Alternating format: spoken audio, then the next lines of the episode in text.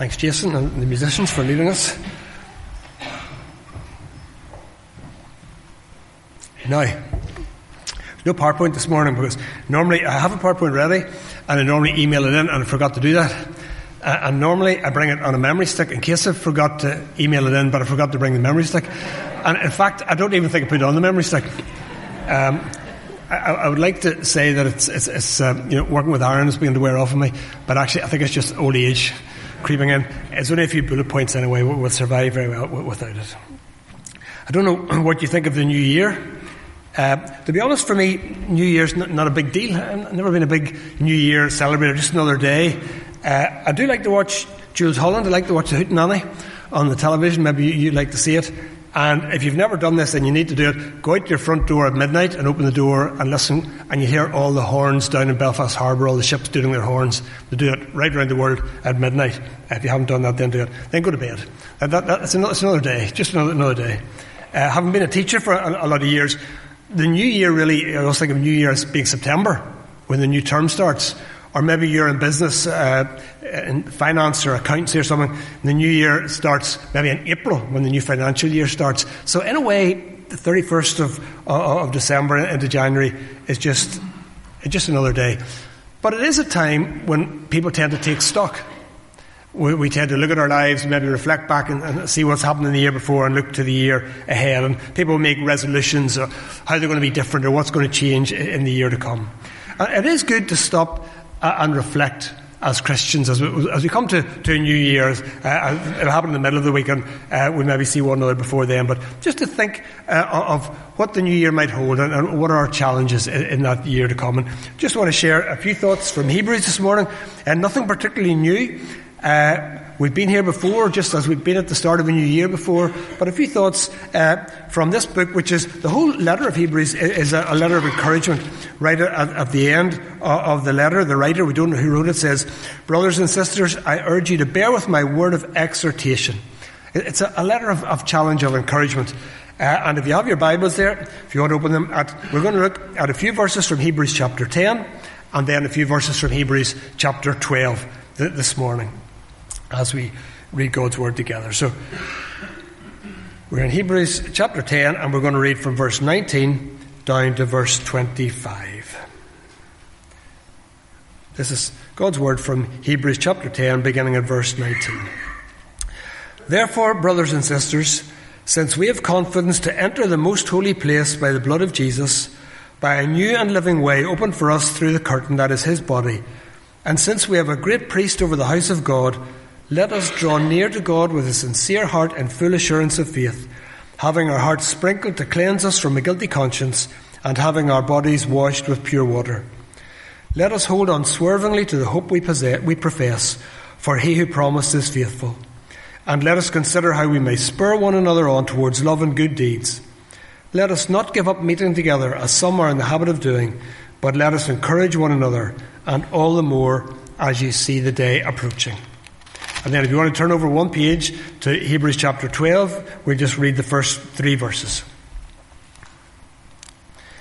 In between, uh, the writer gives a whole list of all the, the heroes of the Old Testament, and then uh, reflecting on them, he says this is chapter 12. Therefore, since we are surrounded by such a great cloud of witnesses, let us throw off everything that hinders and the sin that so easily entangles, and let us run with perseverance the race marked out for us let us fix our eyes on Jesus, the author and perfecter of our faith, who for the joy set before him endured the cross, scorning its shame, and sat down at the right hand of the throne of God. Consider him who endured such opposition from sinful men, so that you will not grow weary and lose heart. Let's pray together as we turn to God's Word. Father, thank you for your word. Thank you that it speaks into every situation and every aspect of our lives. And we ask that as we consider it now, uh, you'll speak to us again and, and, challenge us and teach us and give us uh, ears to hear and wills to obey. And we ask it in Jesus' name. Amen. Well, the author gives us seven encouragements, really. So we've got seven points. We'll not be very long, don't panic. Just very briefly to look, look at these uh, this morning. Uh, as he speaks to believers in the first century, God speaks to us today uh, in, in, the 21st century. And he says, first of all, there, uh, and we're back to chapter 10, verse 22, let us draw near to God. Let us draw near to God. And he begins the sentence in verse 19 with the word therefore. Therefore, since we have confidence to enter the most holy place by the blood of Jesus, and we've just celebrated that, we just remembered that as we took communion, that we can enter God's presence because of Jesus' blood shed for us. Remember, this letter was written primarily to Jewish believers, believers who come from a Jewish background. They were used to God being very distant. Uh, God is holy and He lives in unapproachable light, uh, as Paul writes to Timothy. But, but He is a God whom we can now approach. We have to be reverent, of course, but we can now approach Him because Jesus' blood has opened the way for us to, to approach Him. And so we can, we, we can draw near to Him without fear. And Paul, uh, sorry, the writer says, we can draw near in full assurance of faith because our hearts have been cleansed, our consciences have been cleared, and our bodies have been washed. We don't deserve to be able to come into God's presence. Not, not one of us does. But the writer says, uh, because we have that privilege, let's, let's do it. Let's draw near to God with sincere hearts. You probably know the word sincere, literally in Latin means uh, without wax. And when sculptors were making a sculpture and they, they, made it, they found a wee flaw in it, they'd fill it very carefully with white wax. So it, at a glance, you, you wouldn't even see the imperfection. But, but it was there. So Paul says, uh, with, with, no imperfections, with, with, complete sincerity of heart, and no pretense, come, come, before God. You know, Isaiah, we read from Isaiah earlier, uh, God spoke through him to the people in the Old Testament and said, These people worship me with their lips, but their hearts are far from me. People were going through through the motions, and we, we can do that too. We can go through the motions. We come along to church. We can do all the things we normally do, but but but God's word says here, draw draw near. Let's draw near to God sincerely. Not not just coming along to church. That's a good thing to do, but drawing near to God as we do that. Taking time to worship Him together. Taking time to worship Him and, and to, to read God's word and to pray on our own, individually and corporately. Um, maybe come along to the times of prayer during the week. Come along Wednesday night. Come along on Thursday. We can always make time for things we want to make time for, for, for leisure, for, for our work. We have to sometimes, for, for family, for all those things. Let, us make time for God. Let's draw near to God. And this, then secondly, verse 23, let us hold unswervingly to the hope we profess. Let's hold unswervingly to the hope we, we profess. The author reminds us here of the certain hope that we have in Christ. We, our hope is absolutely certain. We know that uh, all God's word uh, is true. We see Old Testament uh, facts written and, and, prophecies written hundreds and hundreds of years before they actually came to pass. And we can say, yes, God's word is, true. So we can say, let, let, let's, let's hold to that. Let's hold unswervingly to it. Um, all of these promises have been fulfilled. All the promises about Christmas have been fulfilled. All the promises about Good Friday have been fulfilled. And so the author here says, let us hold unswervingly to the hope we profess. And that's the only place that word is used in the whole of the New Testament. And it, it literally has the, the, idea of a post being hit into the ground, uh, firmly fixed, that won't shake in, in a storm. Uh, it, won't, it won't shake, it won't be blown over, it won't be blown uh, from, from the vertical. It's absolutely fixed. Um, let us hold firmly to this, unswervingly to the hope that we profess. Uh, some of you were in the BB, some of you have, have, have boys maybe who are in the BB. I know some drop them down to the BB at, at Ballyhackamore there. And the BB song, uh, or hymn is rather, Will your anchor hold in the storms of life? And the chorus says, We have an anchor that keeps the soul steadfast and sure, though the billows roll. Uh, we need to hold firmly to that faith we have because we live in a world where many criticise, many despise our faith or indeed any, any faith. Uh, you probably uh, will have read or heard on the TV or, news over Christmas. There are always people complaining about why there's so much religion on, why there's so many carol services. Uh, our, our, faith is always under attack. And next year, we don't know what we'll have to face. None of us knows what challenges will come. There may be some things we know are coming up. There are lots of things we don't know. Uh, challenges in our health, our family, our finance, our work, whatever. And whether we face challenges from outside, or whether they're, they're, they're personal things w- within us, our hope is secure. Our future is secure. And we've got to hold unswervingly to that. Even when, when there's criticism, even when, when Satan would, would make us doubt, we hold unswervingly to that. He who has promised is faithful. Let us hold unswervingly to the hope we profess, for he who has promised is faithful. With God's help, we've got to hold firmly to that hope, whatever, whatever may come in, in the next year. We hold firmly to that, that hope which is ours in Jesus. then, thirdly, verse 24 let us uh, consider how we may spur one another on towards love and good deeds. So let us spur one another on to love and good deeds, encouraging one another to put our faith into practice.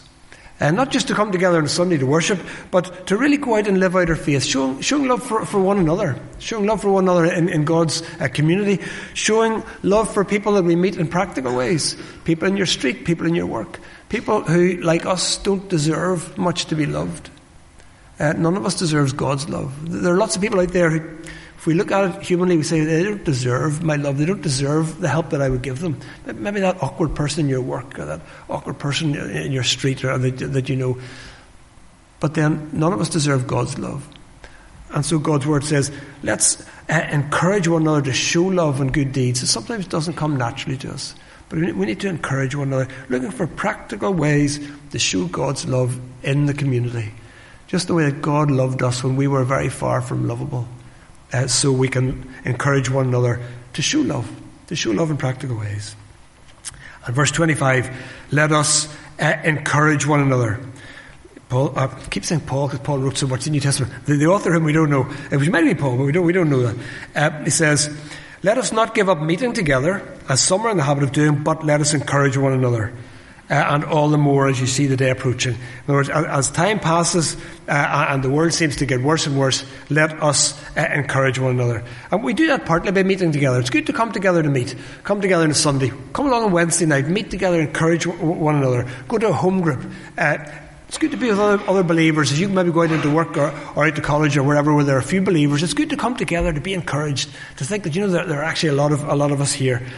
Um, the world's becoming more hostile uh, and, and, more godless. Scripture tells us that when Paul was writing to Timothy, uh, here's, here's what Paul wrote to Timothy, coming towards the end of, of Paul's life. Um, he says, But mark this, there will be terrible times in the last days.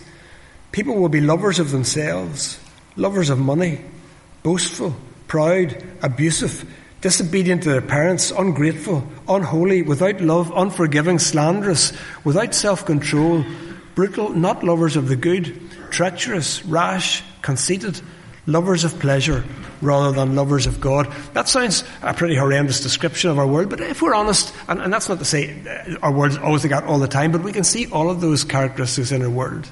We can often see them uh, uh, in our own lives uh, if we're honest.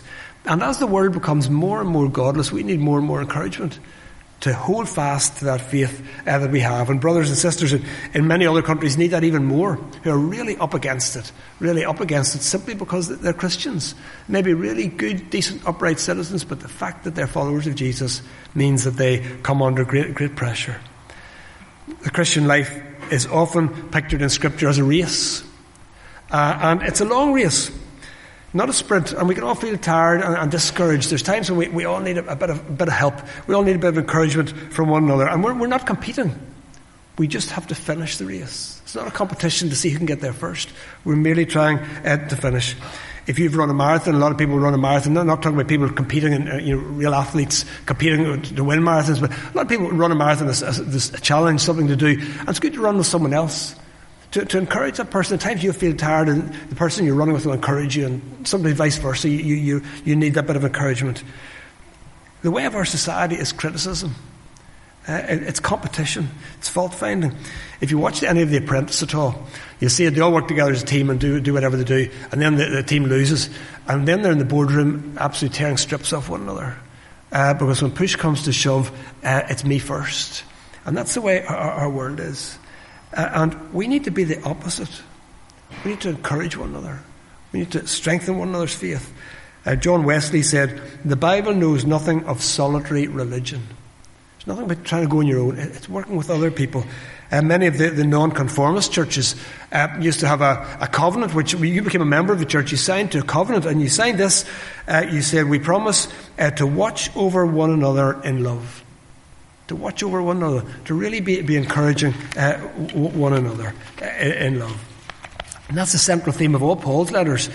Uh, he very often says, therefore, encourage one another and build one another up.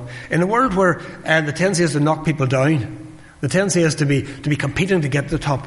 We need to be encouraging uh, one another. Then flick on over to, to, chapter 12. There are seven of these uh, little phrases. They all begin, let us, let us, the whole way through these couple of chapters here. Uh, the writer says, uh, verse 1 of chapter 12, let us throw off everything that hinders and the cloud that so, uh, sorry, and the, beg your pardon, let us throw everything that sin, let us throw off everything that hinders and the sin that so easily entangles. Um, he says, throw off hindrances, things that restrict us, things that prevent us living uh, as we ought. Back, back to the race analogy. Uh, if you imagine, uh, maybe some of you have been there warming up for a, a cross country race on a really cold winter's day, and you've got all your, your, your warm gear on, your, your tracksuit and, and whatever, your warm up gear. Um, when it comes to the start of the race, you've got to take that off. It might be tempting to keep it on, but it, it will hinder you. you. will never compete well. Or you imagine a rugby or a football match where the substitutes wear those big, long, padded coats to keep them warm while they're waiting. Imagine one of them saying, Well, it looks really cold out there, I can see everyone's breath, I'll just keep this on when go out. It'd be ridiculous because it'd be hindered. You, you couldn't play properly. Um, you've got to look at those things that hinder and remove them. And for an athlete, it's not just clothing. Athletes look at their whole lifestyle. They look at their diet, they look at their sleep, they, they look at anything that would hinder their performance. And, and they try to do something about it. They try to get rid of anything that would make them underperform. And we need to look at our lives and look at those things that would hinder us as Christians, not things that are wrong, but just things that are going to be a hindrance. Uh, it might be too much time spent on, on, on social media or watching television or, or, or, or, even at our work or, or whatever. Maybe we need to look at our priorities. Maybe we say, are there things that are hindering me? And then we have to look even more seriously at, at the sin, sin that so easily entangles. Hindrances are not necessarily wrong, but they, they, they slow us down, they, they affect us. Whereas sin will entangle us, sin will really trip us up. Not just harmless things that we need to keep an eye on, but things that in your life and my life that we, we can honestly say that, that, that has to go. I, I know that is wrong, and, and, that needs to go because it's going to entangle me, it's going to spoil uh, my, my, Christian life. Uh, just as drugs, for example, have no place in an athletics race. They're not just like keeping your tracks on, they're, they're absolutely forbidden. Uh, the Russians are in trouble again now for, for doping, and, and, and their, their sports people are in trouble because they've cons- consistently been, been doping and breaking the rules. And Paul says athletes must obey the rules. That's what Paul says again, writing to Timothy, giving all these instructions to young Timothy. He said, if, you, if you're going to run a race, you've got to follow the rules and the regulations. And so he said, writing to the Colossians, put to death, therefore, whatever belongs to your earthly nature. Things that you know are wrong, get Get rid of them because they'll entangle you. We can't run the Christian race as we, we face another year. We can't run the Christian race if we have things that hinder us or if we indulge sin that will, will tangle us up and ensnare us. Uh, we, have got to get rid of those things. Let us throw off everything that hinders and the sin that so easily uh, entangles. And then let us, the opposite of that, let us run with perseverance the end of verse 1 of chapter 12. Let us run with perseverance the race marked out for us. And there's another therefore at the start of chapter 12. Uh, and when there's a therefore, it refers back obviously to what has gone before. And it looks at all these heroes of the Old Testament Abraham and Isaac and, and Moses and all of these people who lived out their faith. And the author says, look at those people and, and, and see what they went through and see what they did, and therefore run with perseverance.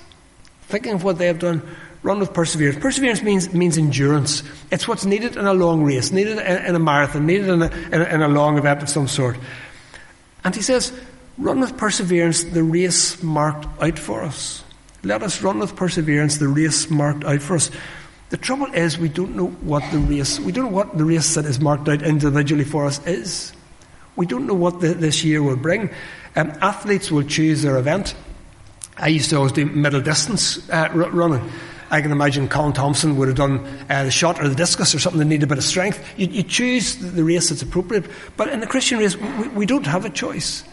There, there's a course set out for us. We don't know. We don't know what next year will bring. Uh, we don't know what may, may come our way. Uh, we may be running along nice and s- smoothly, and then suddenly we come to the, the water jump, like in the steeplechase, and, and, we stumble over something. There may be something that comes that we hadn't anticipated. It's not a sprint. But we don't know the exact course. We don't know exactly what faces us in this year. So we have to run with perseverance, with endurance. We live in a very instantaneous world. We like things to happen immediately. Think how frustrated you get when your internet, for some reason, slows down just when you're wanting to find out something, you want to do something. And we expect things to happen straight away. But the writer says we've got to run with endurance because it's, it's a long race. Here's another year coming. And maybe if God wills, after that, another year and another year. Uh, and the, the race keeps going. We're called to endurance, we're called to perseverance. Uh, and Paul, again, writing to Timothy, says, We want to finish the race. Paul, at the end of his life, could say, I have run the race, I've finished the course. The worst thing, if you're an athlete, the worst thing you can get after your name at the end of a race is DNF. Did not finish. Better to come in 100th than to, to have DNF written at the end of your name. Did, didn't finish the race. We want to persevere. We want to finish uh, the race. Well, how do we do that? Finally, uh, seventh point here, seventh, let us, verses 2 and 3 of chapter 12.